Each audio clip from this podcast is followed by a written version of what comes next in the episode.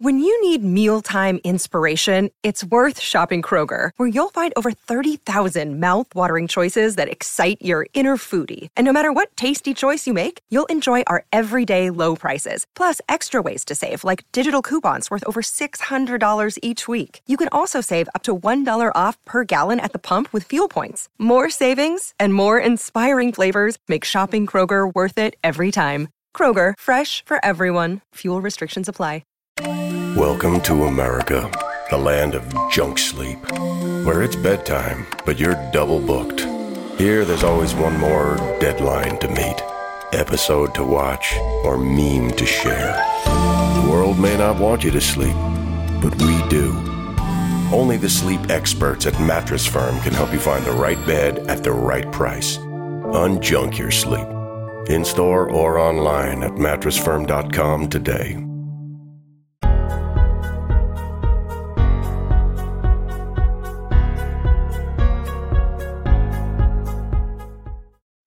And what's up? What's up? Welcome in. It is GC Live. I am Wes Mitchell. He is Chris Clark.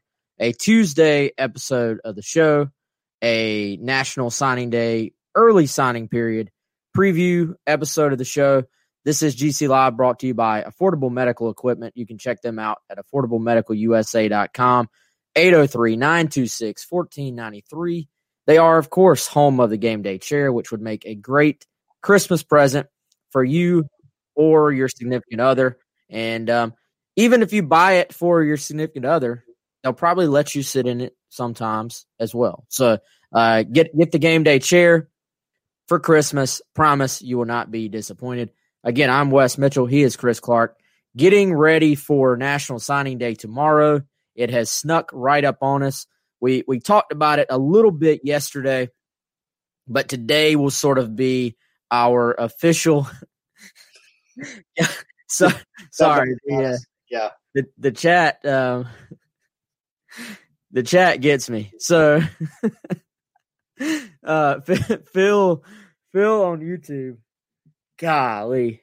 You know, I I think our show I mean, I'm biased. I think our show as far as being interactive and being a chat um, as we're talking is is great for this platform. I sometimes wonder what the people who listen on the podcast are are thinking as they watch because they you know they're not seeing the interactions and stuff. But uh Phil, after Chris told us yesterday that he eats he eats lunch at eleven, uh Phil says we better hurry up or it's about to be Chris's dinner time. Close, man. It's a I'm probably I'm in my pajamas right now. So after the show I'll go ahead and retire to my quarters for the night oh man, that got me for some reason. So, no, I appreciate y'all. Appreciate everybody watching, listening, whether it's on YouTube, Facebook, Twitter, or after the fact on the podcast or live uh, directly on the homepage there at Gamecock Central. We're sort of going to go into what to expect from signing day on Wednesday, maybe talk a little bit about some of the guys who are signing with South Carolina and any news that, that has sort of come about since yesterday. Um, I would say first and foremost, man, one of the worst kept secrets sort of finally came out. Uh, I think that was yesterday. Everything has sort of run together at this point, but uh, Shiloh Sanders announcing. Uh, well, I guess he didn't actually announce anything yet that I've seen, but uh, it did. Once you hit the portal, the news gets out very, very quickly. And Shiloh Sanders, South Carolina safety, uh, who was a redshirt freshman this season, announces his transfer from South Carolina, at least as far as the portal goes, is officially put in the portal. And um, the expectation is that he will end up at Jackson State with his dad, Deion Sanders. And again, something, Chris, that really was not uh, unexpected at all. Yeah, something that we were tracking. We did get, I guess it's okay to say this now, Wes. We can confirm this was the player you'd written about. You referenced people were guessing on that one. And uh, I, I, got it in my Ask Chris Chris thread on the Insiders Forum this morning. You know, was that the player? Can you tell us now? So yes, it was. Um, we're not going to tell you all the pre-written stories that we have in our shadowy, mysterious hmm. portal of our own that we have that we shoot stories out from. Uh, but Shiloh was one, and so yeah, not not a big surprise. We we had heard this, you know, right after the Kentucky game, or maybe the day after. I can't remember exactly when it was, but in the hours after the Kentucky game, it sounded like this was a possibility. And um, you know, with the coaching change, with his father taking a coaching job, again, not not done. You know that he's ending up there, but that is most people's expectation with Shiloh Sanders. Yeah, and even um, even in the hours before the Kentucky game, I would say uh, that that week before it, it was it's yeah. sort of been a foregone conclu- conclusion. Um, you know that, and obviously they they they knew who we were talking about because when everybody started asking Shiloh, is it Shiloh, is it Shiloh, um, we didn't respond to, to any of those chats or those comments about that. But uh, you know, I, I, think we've talked about this, man. You know, I, I think Shiloh could have been a uh, you know could have been a solid player for South Carolina. There were flashes this year. You'll remember we talked this offseason or, or as the season began. I think we sort of said, hey, we, we didn't talk about Shiloh Sanders enough this offseason because he ended up actually playing quite a bit this year, especially as South Carolina's secondary, you know, ended up getting banged up. You had the opt outs, and he was on the field. But, you know, that there there's some up, upside there. There was also room to, you know, to get better, obviously, as well. And um, just, I think if you look at, at South Carolina's team, we knew there were going to be some guys who move on. We knew that. Um, I think as we saw with the opt outs, maybe there was a was a little bit proportionally skewed. I think towards DBs a little bit, just because Muschamp was so highly involved with DBs, and the fact that that Muschamp is obviously gone. I, I think uh, when you look at transfers and opt outs, there's a reason that it was skewed towards that position. Yeah, exactly. And and you know, anytime there's a coaching change, it's going to be like you said, Wes. Various reasons for guys to leave, and even when you don't have a coaching change, you know, it's not atypical to see attrition for maybe just a guy just wanting to play more, a guy wanting to get closer to home, or needing a change of scenery. And so, you know, for Shiloh, um, it was like you said earlier, man. Even before the Kentucky game, the lead up there, you know, the the rumblings had started about him maybe being out, and it would seem to coincide with the fact that not only is South Carolina undergoing a coaching change, but you also have his father taking a job somewhere else, which is you know most people's expectation in this situation that he'll ultimately follow him there. So um, it, it, won't be the last. That there will be more transfers unless something crazy happens. It's sort of unforeseen. You know, the expectations there will be some, some more for various reasons, but that's sort of one of the dominoes that fell. Obviously, Micaiah Scott, you know, entering the portal, and the original thought was that he would uh, you know, enter the portal and sort of see what was out there, but the potential was there for him to come back. But uh, quickly found a home at Georgia Tech. They sort of swooped in and, and were able to get him. So uh, we'll we'll see where it goes from here. That's a common question we've had. How many guys are they going to lose? Who's it going to be? We don't know yet. You know, a lot of these guys you got to keep in mind still potential for a bowl. There's still coaching changes to shake out. And so we'll just have to see. Obviously, for South Carolina, it's important that they keep sort of a core group of guys, which right now and they seem to be doing okay with at least this present time. But that's something we got to continue tracking, you know, over the next few weeks. Yeah, uh, somebody else that Georgia Tech landed, uh, Keion White, Chris, someone that we were tracking pretty heavily as someone to keep an eye on for South Carolina in the transfer portal. Um, someone that had had really done a great job at, at Old Dominion and had had some major Power Five offers. South Carolina was going after him as, as a grad transfer, and uh, is someone that uh, I think they would love to have. And, and, Georgia Tech has has done a pretty good job so far of um, you know maybe getting some guys in that that can maybe help them in the in the portal. You know, uh, going a little bit bigger picture, more broad with that point is you know you mentioned Georgia Tech, and so you look at where South Carolina is as a program right now. Obviously, on the field and recruiting, um, not the 2020 class; it's a really good class, but this 2021 class, even if the staff was intact, was you know a backslide from that, right? Um, the 2020 class was almost miraculous because they signed two five stars and a bunch of other really good players after going four and eight. You know, got a bunch of guys in early, were able to hold on. A lot of those are going to be really good players, I think, at South Carolina. But 21, and even when you look ahead to 22 with some in-state guys, some key out-of-state targets, right now it's a it's a tougher go. And so Shane Beamer's walking into a situation at South Carolina with with all that on his plate already, but then you look around and it's it's tough because you've got Georgia and Florida. You know, Florida's improved a lot lately. Georgia's always going to recruit well. You've got Clemson, who's a power in the upstate, your your biggest rival. There's not a ton of recruiting carryover there, but there can be some. Now you've got schools like North Carolina in the state of North Carolina, which a few years ago it wasn't as much of a factor that you had to worry about them. Now you do. You had to worry about them in 2019 in, in the 2020 class and in this class and going forward. Um, and then you have to worry about Georgia Tech now. It used to be in Georgia, it was you worry about UGA, you worry about Clemson, you worry about Auburn, you worry about Florida, a bunch of the other Southeast schools. But now you got to deal with Georgia Tech too because they've done a good job under Geoff Collins of branding, of you know doing a really good job in the recruiting department of, of getting out and digging in on some more guys, and they've done a better job of becoming a factor on some of those guys that maybe Whereas in the past, if there's a guy that fell below Georgia's board or fell below a couple other guys' boards, or even if you could go head to head with those, now you just have another contender in the state. That's not to say Georgia Tech's a power on those other schools' level, but it's just one more that you have to contend with and deal with, and so that makes it even tougher.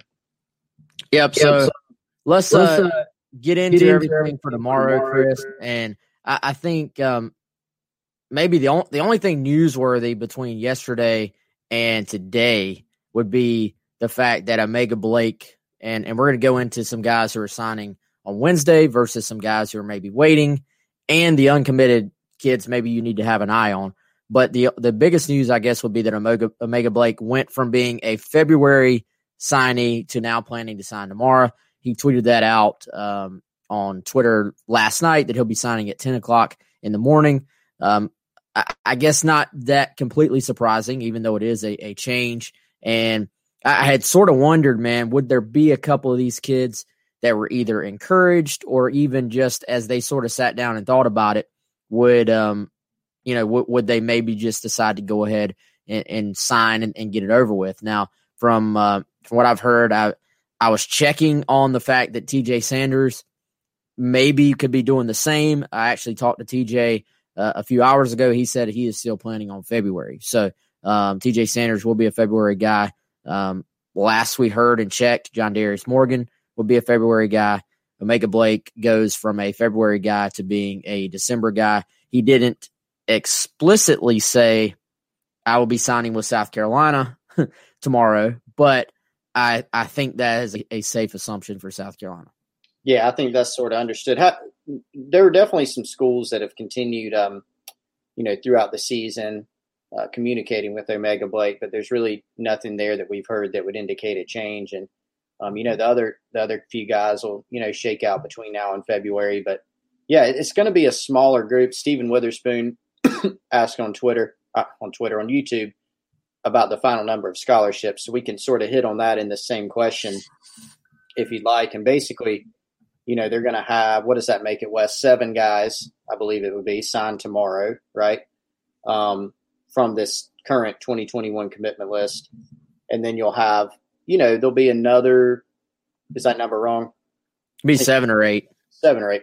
And, and then you've got some a few other guys that are possibilities from the uncommitted ranks that we'll get into later that will sign. So one thing that you've got to consider to answer your question, Stephen, is um, you take that number, of whoever signs from the committed group, and maybe if they get another uncommitted guy or two or so tomorrow, then you add four to it.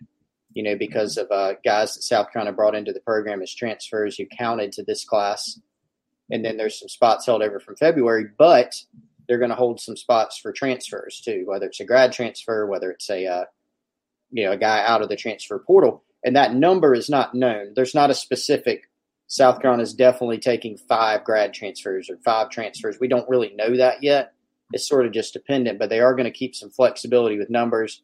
They're not going to over leverage their spots and just fill up in the early signing period with just guys who maybe want to come. They want to try to make sure that they get some guys that can help in this class, whether it's high school, junior college, or the transfer ranks. There you see the commitment list right there. And, you know, I, I think, Chris, really, if, if you're South Carolina, it there there's going to be some people who maybe, especially if they haven't really followed recruiting incredibly close, and you can see the commitment list right there, that are maybe going to be a little bit upset on, you know, Wednesday, Thursday, Friday when they see the numbers, when they see South Carolina. I mean, I mean, at this point, it, it is what it is. It, South Carolina has the 90th ranked class in in the country, and right now they have 10 total commitments. So when you look at that, there will be some people that are upset, but if you're South Carolina, it, it does you no good to take guys just to take guys. Um, in other words, if I, I made this point on another radio show, man, if South Carolina wanted to sign 24 or 21 kids tomorrow and then add it to the four to make a 20 a class of 25 and just just sort of arbitrarily be able to say we're we've signed a full class they absolutely could do that from a quantity standpoint but they are making a conscious decision right now to not take kids just to take them and a conscious decision to leave themselves flexibility moving forward. And I I think that's absolutely the, the right idea and the right approach because as weird as it is to say, you're you're making a you're making sort of a, a longer term decision, but that long term decision for now is really just a wait a few months decision, basically, or wait till the summer decision, because that is the path to being able to a potentially land a late bloomer or somebody who just has a lot of times it seems like it's kids that there's been coaching changes maybe at the school that they were they were going to go to, you know, and they sort of reset their recruitment.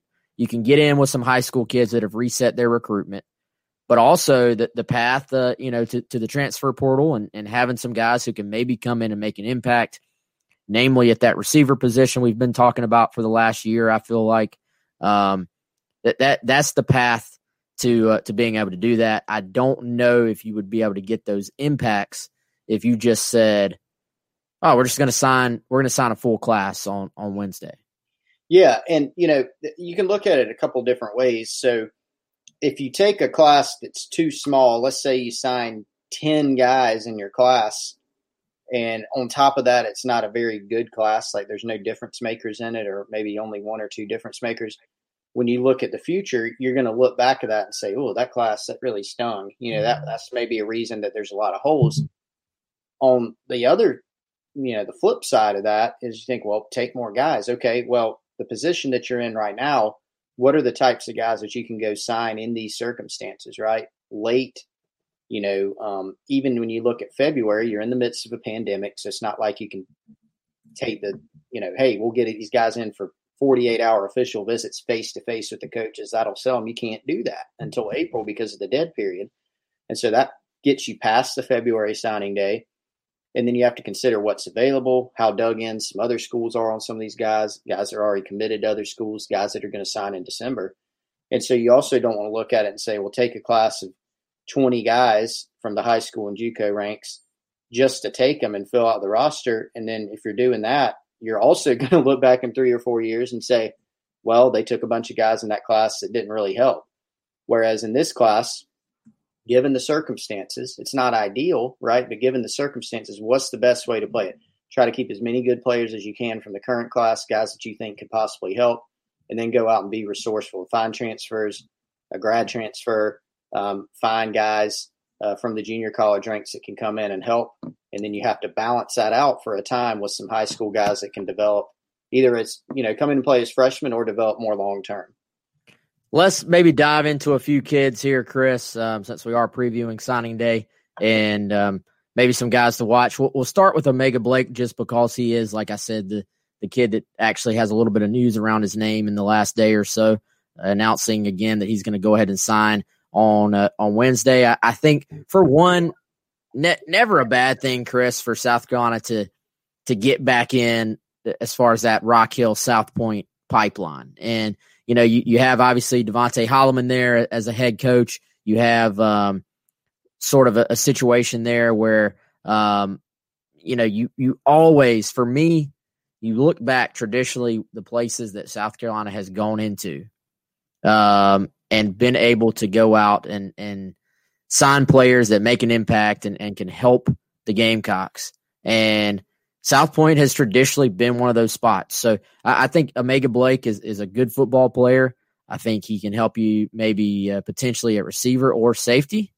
But if you sort of, to me, there's there's even a, a greater big picture value here to getting back into that guy out of there. And then, you know, looking at O'Mega, there, there's obviously, I'll steal your phrase, there's a lot to like here about O'Mega as a player and a playmaker and, and somebody who's done various things for South Pointe, has played some quarterback, has played some receiver. You see him here more of like a, almost in a, in a sort of getting the ball in the backfield type role and was someone that, that obviously South Carolina um, identified and, and wanted in this class.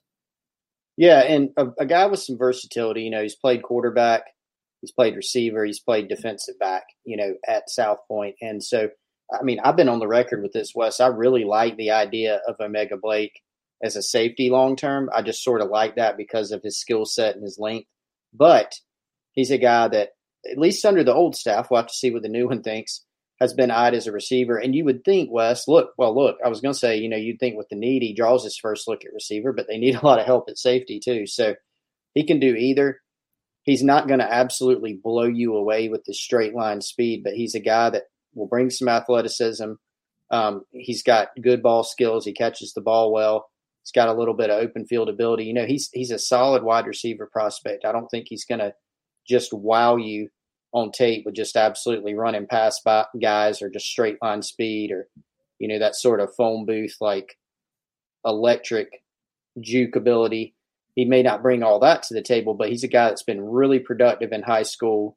Um, it looks like he really likes playing ball, and I think is someone that can help. And he's probably going to get every opportunity given the circumstances next year.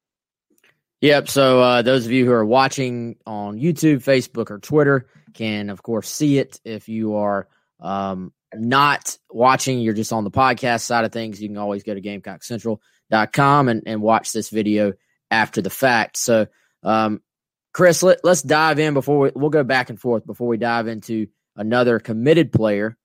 Let's talk about some of the uncommitted guys and maybe people that South Carolina fans need to keep an eye on and I'll sort of start with the one I think they're I think it's safe to say they're in the best shape with right now. And that would be Isaiah Norris, someone we talked about a little bit yesterday, somebody that we uh, we played the film of, of Isaiah at least as far as his fall practice goes there at GMC, but a a South Carolina kid, someone that has built up a little bit more buzz here the last uh, week or so. South Carolina officially offered him, Tennessee offered him, and now the Gamecocks trying to sort of solidify themselves in a spot to add another GMC kid. They, of course, already have Marcellus Dial committed for this class. Yeah, Isaiah is a really interesting prospect. You know, talking to some people at Georgia Military over there that have coached him, they really like what he brought to the table. Now, keeping in mind, this is just based on practice and what they saw from New Mexico Military, his previous junior college, where he was in his first year out of high school. T.L. Hanna guy uh, did a really good job uh, there. Yeah, he drew some rave reviews for his work against Dutch Fork when they played uh, a couple years back against Dutch Fork in the state title game. Looked like one of the better players on the field from what I was told in that game. And then had a really good year at New Mexico Military, put together some good film, and then even his spring practice stuff or his practice stuff preseason. Obviously, junior college got moved to the spring, wasn't able to play with Georgia Military as a result, but does have some practice film from earlier in this year and they really like what he brings to the table. You know, he's he's not the biggest guy. He's probably what 5'11", 170. He could put on some more weight, but he's got a lot of athleticism to him. He's got some twitch. He can turn and run, and he showed really good ball skills uh, in high school and in junior college so far. And a guy that you know right now South Carolina looks to have a really really good shot of adding tomorrow. Yeah, and I, I think Chris, let's let's go back a little more big picture as far as needs, man. Um, that that's one of those spots we we talked about losing um, losing kids. I think as far as the um, you know the secondary goes and overall numbers at the secondary.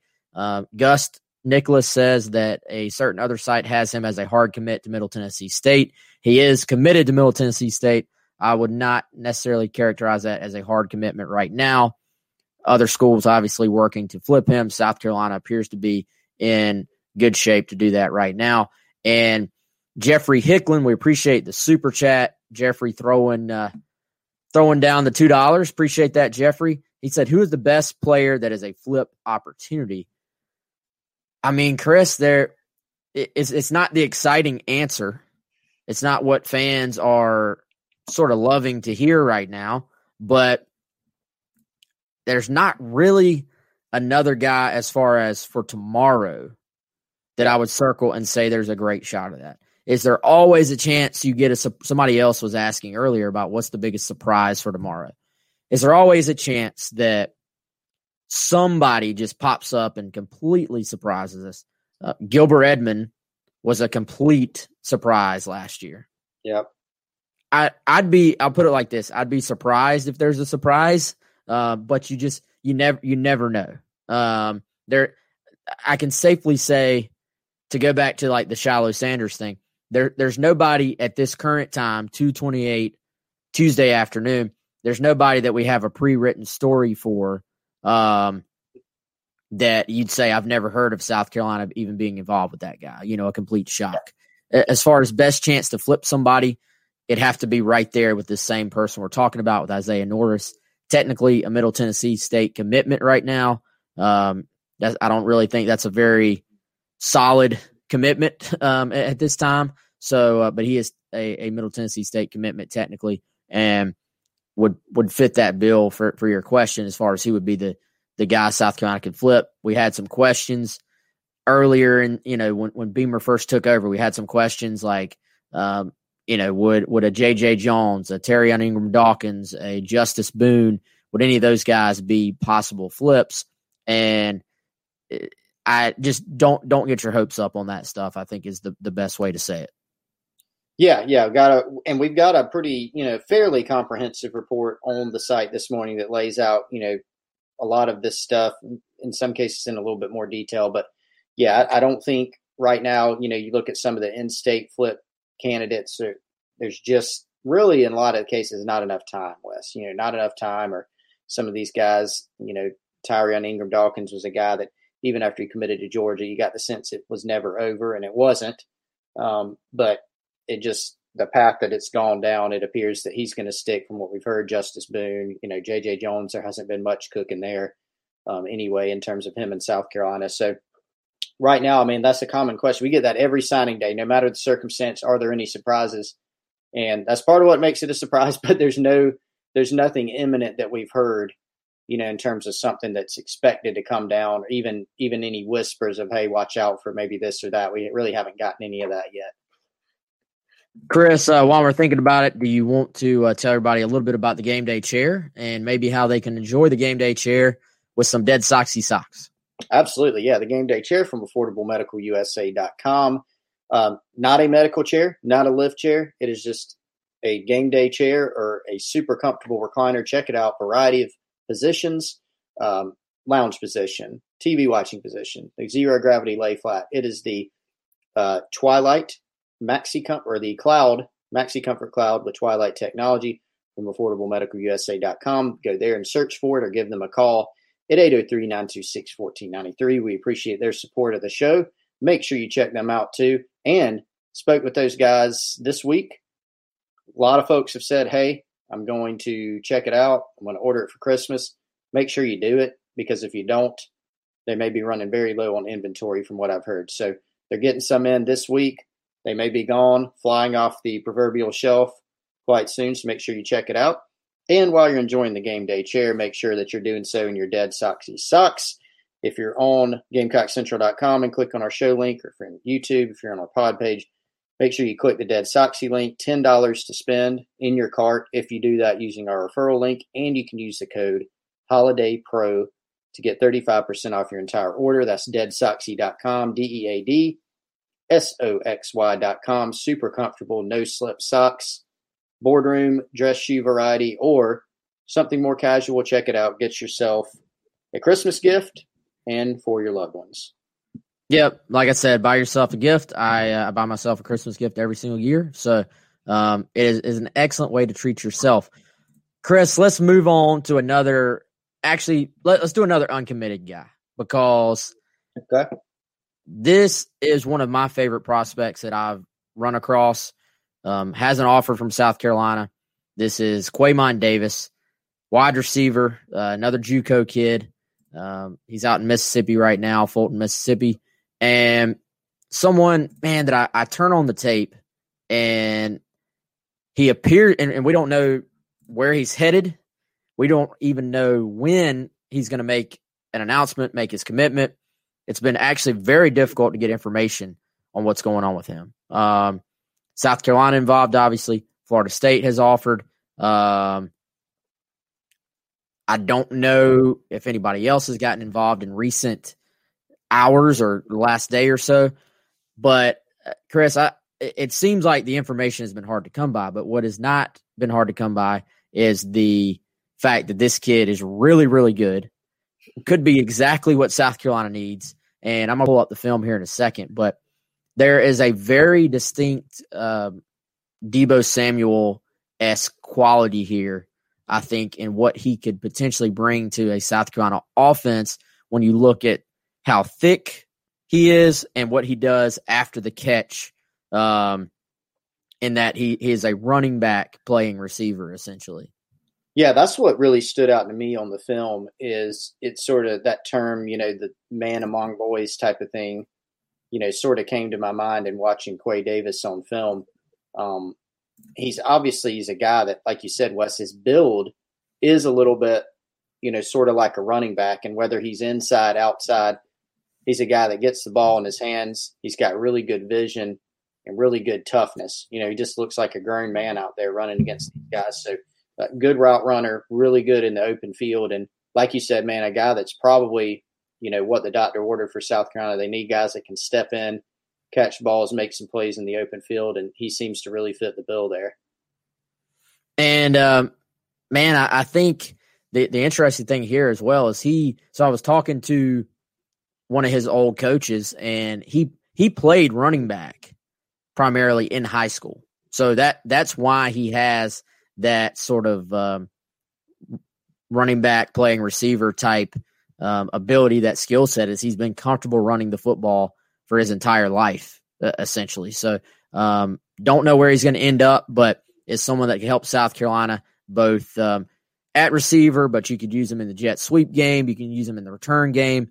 That same coach told me that he was the best return guy he's ever coached in uh, in ten years of, of coaching ball. So, um, you know, I, I, don't know what other players the, the coach had, but just for him to to say that obviously means something and continues this trend we're talking about where South Carolina is going to go after uh, linebackers, wide receivers, secondary, and pass rush. I think as being the primary targets here for for South Carolina moving forward.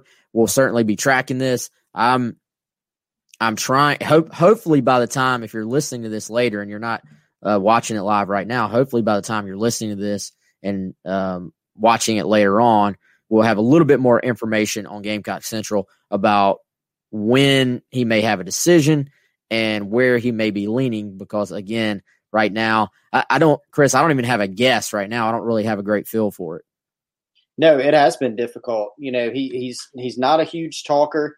You know, we did chat with him. I think that was last week, Wes. Hard to keep track of the days with how busy it is right now, but you know, we did speak with him in the last several days, I would say, last week or so.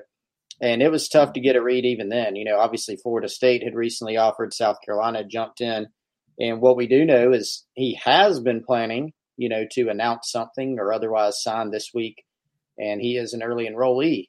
Um, so the clock is sort of ticking on that, but we just haven't heard, you know, anything new on that quite yet. So we'll keep working it and uh, we'll see what comes out sometime between now and tomorrow or even if it takes past tomorrow.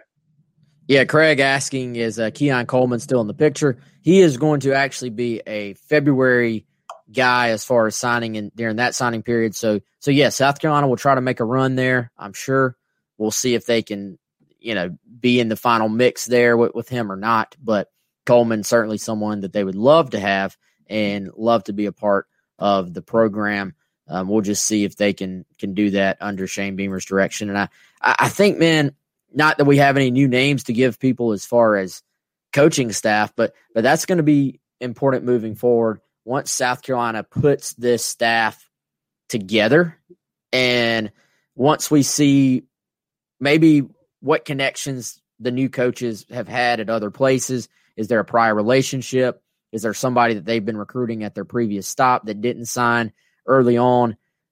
To me, that will be the first direction as far as what high school guys or even JUCO guys maybe end up taking up some of these February spots will be as soon as we know who those coaches are, there will be some guys that um, that basically uh, pop up that maybe weren't necessarily on South Carolina's radar or maybe is interested in South Carolina, but are all of a sudden on the radar because of the connections to the staff once that's made official.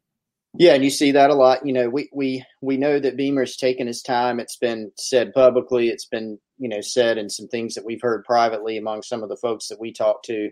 We know that he has taken his time. There's some coaches that are on his list, or maybe even some guys that he's fully planning on hiring, and maybe that are fully planning on coming to South Carolina.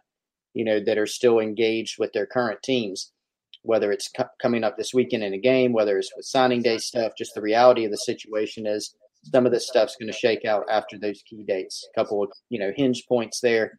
Signing day tomorrow. Once the early signing period's over, then you look at Saturday. Some teams that are still playing, and we should know more after that. And we see that all the time. Head coaches, assistant coaches that get into new roles.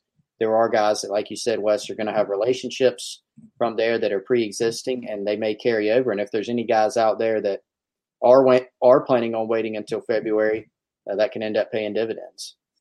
Yep. So we'll see, of course, uh, where that, what direction that heads, and we'll have complete coverage of that on GamecockCentral.com. Which, by the way, if you are not a subscriber, you can use the code GCNSD to get premium access, a free trial from now until January 29th, 2021. Again, code GCNSD.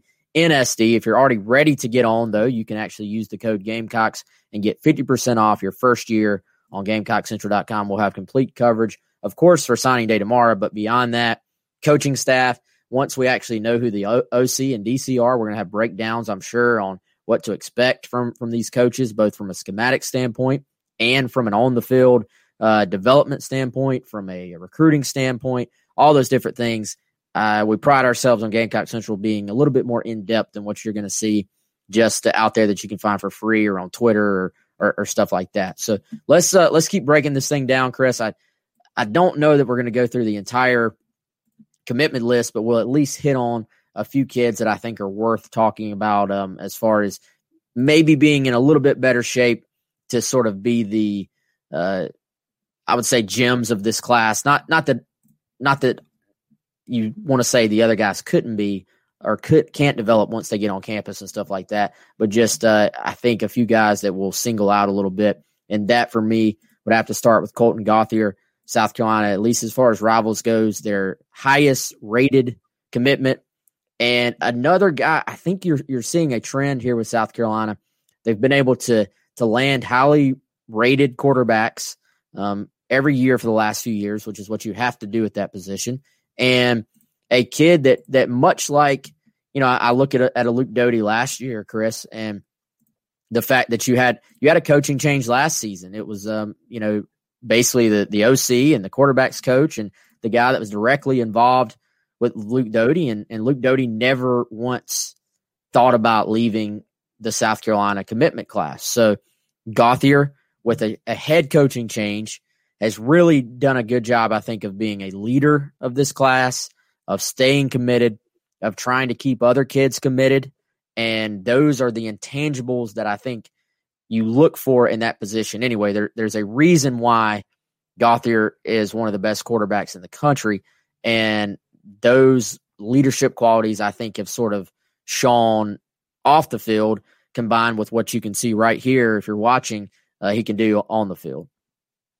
Yeah, I think he's gotten lost in the shuffle a little bit. You know, um, people obviously are talking about Gunnar Stockton a ton, Luke Doty, especially at the end of the year with him getting an opportunity and Gauthier is sort of sandwiched in between uh, in between them, you know, a little bit.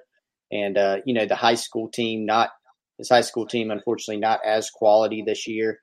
Um, but as a guy that you know, you watch his film, and we've seen this guy throw in person.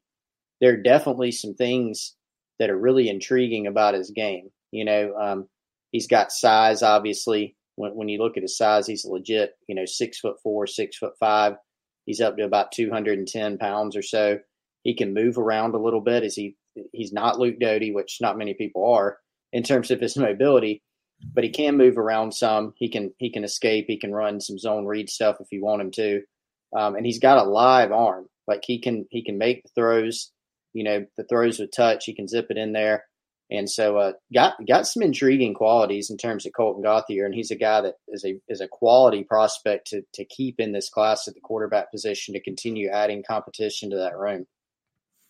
Yeah, man, I I like the ball the way the ball just jumps out of his hands. I mean, he uh, yeah he, he's not at the biggest playing at the biggest uh, qualification of school, but as far as his particular ability, you know, this guy could have played anywhere. He uh, you know the ball jumps off his hands he actually, like you said, he's not Doty, but he can run it. Um, as I like to joke with him about, he actually runs it a little bit better than um, he's given credit for. There you see, he can throw the long ball. He can put zip on it when he needs to, and he's he's one of these kids, man. He he's a worker. I, I know talking to Chad Simmons, who's known Colton for for you know even longer than we have, and just uh, this is a kid that that works his tail off, but also has some some other just really cool, interesting hobbies. You know, as far as his his, I think everybody needs to get away, take a little bit of time to get away from the game and sort of have some other hobbies as well. And he's uh he's just a really talented mind. He uh, plays some guitar. Uh, he likes to fish, likes to do some other things, but also puts in the work and, and is able to to do everything he needs to do as far as his his team goes, and is actually this past week, Chris was out in, in California again, working out with um, Austin Carta-Samuels, who is actually a name some people will remember, who was at Vanderbilt as a transfer quarterback a few years back and then ended up as a coach at Missouri. Now is doing his own thing. So this is a kid who has put in the work off the field to sort of um, on on top of what he's doing with his current team, but to develop as a player and as a quarterback. And I, I know is is going to be really happy, Chris, to hopefully with South Carolina having the coaching change. You know, he talked to Beamer. He sort of has put his faith in Beamer and, and what they're going to do offensively. But I know one thing he'll be very happy about with a new staff and sort of starting over is the hope that he can just have one offensive coordinator to work with because I think I think he's had a different offensive coordinator the last three years, man. So that that's always tough on a kid to to have that coordinator change every single year. Yeah, exactly. It's definitely something that uh you know that has, has played a role there. But you know, he's a guy that's really progressed at the high school level. Um, you see sort of his growth in terms of really just his size. I mean, he's continued to add weight. He got a little taller, you know, heading into this season, and he's always had some really intriguing arm talent. We saw him throw one summer at, at a camp at one of Muschamp's uh, summer camp sessions, and uh, I think that I guess that was before he got the offer, White Right West, and uh, you know, was a guy that was impressive when you're just sitting there watching him throw the football. So a lot of physical tools and a guy that you, you know, think can just continue to develop, but the arm talent is certainly there. And a really interesting kid, like you said, you know, spending some time talking with him or his dad, you get sort of a sense of his personality. And, uh, you know, he's sort of a marketable, sort of interesting kid. And so, uh, really, really intrigued by Colton Gauthier when he gets on campus. Be interested to watch him and follow his career. Yeah, and I, I, think, like you said at the very beginning, man, it's a little bit overlooked just because of the you know the Gunnar Stocktons of the world. Luke Doty, he's already on campus. Um, Ryan Hilinski, of course, on campus as well. But this guy has some skills too. And I, I saw a question earlier, basically how how many chairs are there in the quarterback room? Well, for well for one, Jay, Jay Urich is moving on to the sort of um, within the program but off the field, non-player type role this offseason. So that that's one guy that, that's out of that room. Um, you know, you can you can never have too many quarterbacks, I think. And that that that's the way the big guys do it. I mean, you you bring in and Colton Gauthier, he knows this. He he understands this. He accepts he accepts the responsibility of a quarterback competition. And I, I think he's ready and willing to try to fight it out to start. And these quarterbacks these days just have to know, man, if you come in, if you're going into a place where there's not really competition at the quarterback position, that probably means you have not recruited very well. Um, because if, if you're going to win and play good offensive football, you have to bring in a talented quarterback every single year, or you're going to have injuries, or you're going to have a guy who doesn't pan out, or if you have two guys that don't pan out back to back, then you really find yourself in trouble. Yeah, you do. I mean, eh, you're going to have guys said transfer. I mean, if you sign a good quality quarterback every year, this has happened everywhere. I mean, I heard uh, Dan Wetzel from Yahoo Sports was on Dan Patrick earlier today, listening to 1075 in the car, and he made an interesting point about Michigan's lack of developing a quarterback in Ohio State. Ohio State's churned out some guys, obviously, in recent years under Urban Meyer, now Ryan Day, and they got Justin Fields. You know, to talk about how how loaded Ohio State's been at quarterback that they, you know, Joe Burrow basically felt compelled to leave Ohio State. And obviously, he developed a little bit later, but he turned into the best player in the country, bar none. Um, but that's going to happen everywhere. I mean, if you sign, people get really excited about big name, big time quarterbacks with a lot of stars by their name, with big offer lists, big arms and talent, running ability. Those things are very intriguing because it's the most important position out there, you know. But if you sign a good one every year or almost every year, naturally guys are going to want to play. There's only one ball. It's a unique position. You know, if you're a running back, you can deal with having another guy or two to compete with. If you're a receiver, you can have a few to compete with, even linemen. And, you know, rotational positions, quarterback's not one. If you're on the bench, you're generally on the bench, right? And so if someone wins a job and they're playing well, you start looking around and saying, if I want to play quarterback, it might need to be somewhere else. And it's more of a business decision, quote, type of thing. So, um, yeah, you'll see that it's a good problem to have if you can continue to to stack quarterback talent. And South Carolina, like you said, Wes, they've signed on paper some really good ones. Have they all worked out for various reasons? No, whether it's been position changes or maybe they haven't been as good or whatever you want to chalk it up to. But they do have some that on paper again, um, I think really have a chance to eventually be good players. And and that's certainly what they need to play out to show improvement on offense with a variety of other factors looped in there as well. A couple of other guys, guys we, will get, we'll into, get into here. And I, I, think, Chris, if you look, um, sort of finishing out the uncommitted kids, I, in our newsletter today, I, I sort of um, profiled three of them that I, I, think were worth keeping an eye on for South Carolina fans. And I think uh, Byron Young, another junior college kid at GMC, defensive end slash pass rusher type, and has the offer list of, I mean, probably one of the better JUCO defensive line offer lists in the country, but someone that South Carolina had sort of, I would say, faded with a little bit when you look back at uh, with the coaching change and, and sort of some other schools maybe were in a better position than South Carolina. I sort of got the impression Auburn may have been in the best shape, but then Auburn, of course, fires Gus Malzahn. They don't know what their coaching staff will look like either. South Carolina under Shane Beamer, who's been in uh, I was told contact with with Byron quite a bit, trying to to get South Carolina back towards the top of his list. And this is a kid whose recruiting process really blew up pretty late. The offer list is extensive, so it's not just like there's some clear one school that's way better as far as football goes than the other, and it's kind of an easy no brainer type decision. And I, and I would say Chris, man, is is sort of in that spot where you really kind of feel for the kids because he didn't, he wasn't really highly recruited out of high school, hasn't really gotten a chance to go through the recruiting process. And now he sits here with early signing period on Wednesday and really hasn't been able to actually take your traditional visits like like a kid would hope to do and has been introduced to the business side of the world with coaches being fired and let go and now finds himself, I, I believe, uh, I believe, pretty torn with with some really good options, but not knowing which ones to pick leading into tomorrow. Yeah, and you know our our gut feel, I think we probably agreed on this, Wes, behind the scenes, is while there is no like hard information on Byron Young going into tomorrow, the vibe, the feel, some of the signs seemed more Auburn centric, right? Because you know he's he's from Carvers Bay. Has family in Columbus, Georgia, very close to Auburn. Um, and just based on some social media activity, some things he said, he's even called Auburn in an interview with the Rivals Network, you know, his favorite school. And so there are a lot of different things there that pointed towards Auburn. And South Carolina got involved along the way. They've sort of seemed to, you know, make a move into a legitimate position where they've challenged for him. Uh, but now these things, there's some uncertainty. There's some uncertainty. Tennessee's been a school on his list. They're sort of a little bit up in the air right now. No, no changes on staff, right? But you certainly look at it and it's a little bit of a tenuous situation. So um, that's another one. I mean, it's a he's graduated.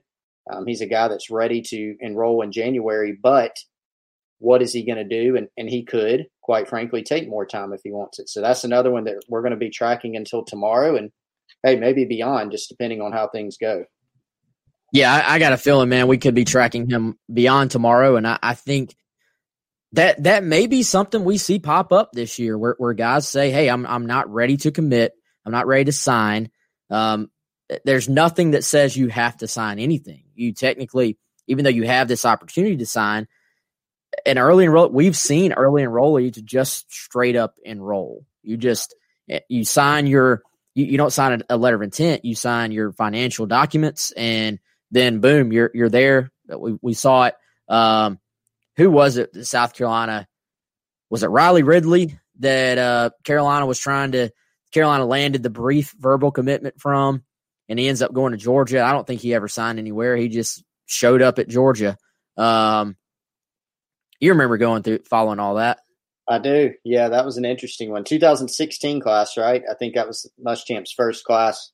Pulled a pulled a, Georgia pulled a little bit of an okey doke there on on the Gamecocks. Yeah, so so it can happen, and we'll, we'll certainly see what happens. A, a lot of these guys, so for logistical reasons, it would have to be sort of the early part of January. Um, talking to a few of the Carolina early enrollees, they've mentioned January 5th as like the re- quote report date for um, for them. I don't know the official day that that semester starts, but I don't know if you know it off the top of your head either, Chris. But it would be somewhere around that that first week in January, second week in January that somebody would have almost have to be decided by if they were going to enroll early at South Carolina, and you would hope you know, maybe a little bit quicker than that to, to make sure you've dotted all your I's and crossed all your T's as far as the admissions process and, and getting all that stuff taken care of. But uh, Byron Byron Young certainly one to watch either tomorrow if he maybe pulls a little bit of a surprise and just goes ahead and, and does something, or if we continue to track him moving forward. And, and again, I, I get the impression so of these three, and Real Sports Video tells us that the semester starts January 11th. Appreciate that. Um, of these three, I think we feel like South Carolina's in a good spot with Isaiah Norris. And then the other two guys, not only do we not really know who's necessarily in the best position, we don't even know when it's going to happen. So that will be something we'll be tracking maybe tomorrow. Well, certainly tomorrow, but maybe beyond tomorrow. Um, one other commitment I do want to get into, Chris, before we get out of here, a guy that I've been high on for a long time. And if, if you wanna if you wanna hit somebody else, we can. But my guy and the guy I think is one of South Carolina's most underrated players, somebody that Des Kitchings did an outstanding job with, and uh, that South Carolina I know is high on would be, and it's a great name, Caleb Juju McDowell. Chris, this is a guy that I, I, think can maybe be a a playmaker type for South Carolina. Yeah, you look at, at Juju, and he can he can probably do a variety of things. You know, is he a is he a twenty five carry a game guy? No, but he's someone you can obviously he's a running back at the high school level, and he can play that position in college as well. But he may be a guy that can catch the football with you out of the backfield, or if you want to put him in the slot, he can probably be a special teams guy for you, whether it's running down as a gunner, whether it's possibly as a return guy, but good open field ability. Not the tallest or the biggest, but when you look at how he's built, um, really powerful lower body. You know, he's he made some sort of social media waves for his ability to squat a bunch of weight.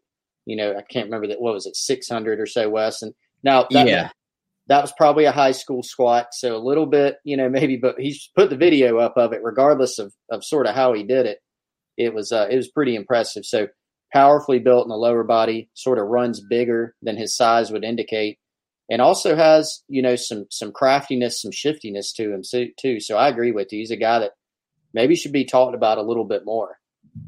Yeah, runs very hard, man. Can help in, I think, in the kickoff return game potentially, and actually has a. I was told at one of the SEC schools camps, um, the the summer it would have to have been not this past summer, the summer before.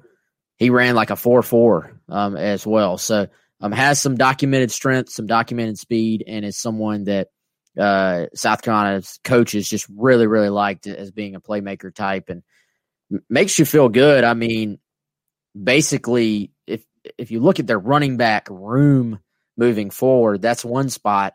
I think if you're taking over a program, you sort of start to categorize things. Where do where do where do I need a lot of help? If you're Shane Beamer, where are my holes at? Where are my spots that maybe there's a hole, but I can I can hang in there for a year maybe and I'm fine. And then where are my spots that I'm like, wow, I can build around this. And I look at running back with, you know, with Kevin Harris, with uh, Marshawn Lloyd, Juju McDowell coming in, of course, with what Deshaun Fenwick did, um, you know, and some other guys you have there. You probably feel like running back is a spot you can build around, and maybe does. Uh, you know, Travis, um, who's a loyal poster and subscriber on Gamecock Central, Travis asked, um, could he maybe be a guy you see in the slot?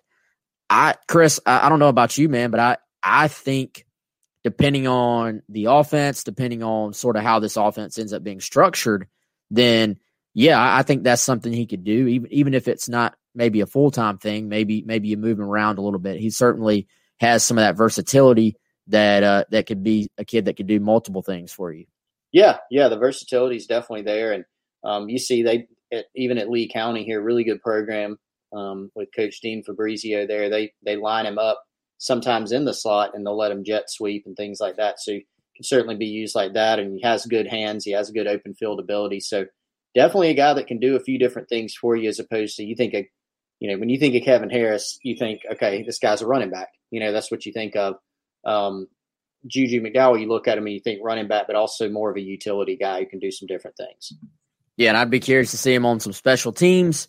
That's something South Carolina really doesn't have that just bona fide star returner right now either. So if you look, you know, you already have him.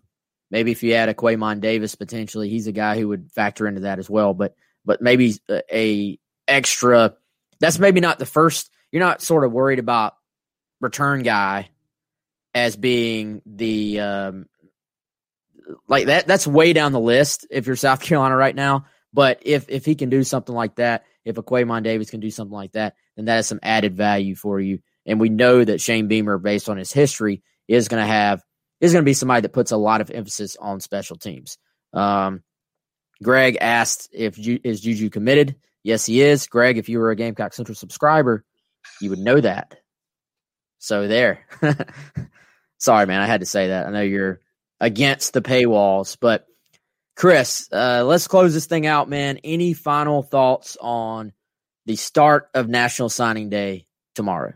Well, it's it's an interesting time. Obviously, it's a little different. Even you know, when this early signing period came about a couple cycles ago, we knew it was going to be different. This one's even more so. You know, it's a little smaller than we're accustomed to. It's different with having a coaching change before the early signing period. And there's a couple things that, frankly, right now we just don't know. You know, that in terms of scheduling with the two guys you mentioned, McQuay Davis and Byron Young, there's a couple guys out there that it's common to maybe go in and you don't really know what a guy's going to do, but you at least know maybe when and, and what's going on, and we don't really know that. So it's going to be interesting, but we'll probably get some answers at some point, and uh, really excited to continue tracking it on GamecockCentral.com. So come join us, including Greg. Come on, man, give us a try. I know you're against it. We'll turn. Yeah, you, eventually. I mean, you have free access till January 29th if you want, yeah. but um, we're going to make our next promo code Greg. So anyway, no, so, yeah, yeah, there you go. So um, I wonder, Chris, if the information on when these guys are signing is being is a little bit harder to get because of the virtual aspect of everything right now. Like a lot of times the schools themselves would be having these big ceremonies. Yeah. And so if it was going into signing day, you you know, well the school has has having a ceremony at nine AM. So then you knew anybody that went to that school was going to sort of hopefully have a decision by then. Yeah. I think right now a lot of things are virtual. I've seen a lot of people are having like private ceremonies or it's like friends and very close family as opposed to having a gym full like you normally would have and, and a real like in person invite the media type type deal. So I, I, think it's a little bit less structured this year, but mm-hmm. because of that, and that's made it a little bit more difficult to figure out. And then, like we said, man, some of these guys are just in a you, you envy their position as far as their opportunity, as far as being able to play major college football, but you don't envy the decision they're having to make and the circumstance that they're having to make. So it'll be an interesting day. We will at some point be going live on Wednesday, but until then, come check us out, GamecockCentral.com. We have a, a very strong insider report up that you can go read night, right now. And then we'll have uh, plenty to go, um, maybe even later on the night, but certainly Wednesday throughout the day, National Signing Day, early signing day for the class of 2021. For Chris, I'm Wes. We'll see you all soon. Okay, round two. Name something that's not boring. Laundry? Ooh, a book club. Computer solitaire, huh? Ah, oh, sorry. We were looking for Chumba Casino. That's right. ChumbaCasino.com has over 100 casino style games. Join today and play for free for your chance to redeem some serious prizes. ChumbaCasino.com. No purchase necessary. Full prohibited by law. 18 plus terms and conditions apply. See website for details.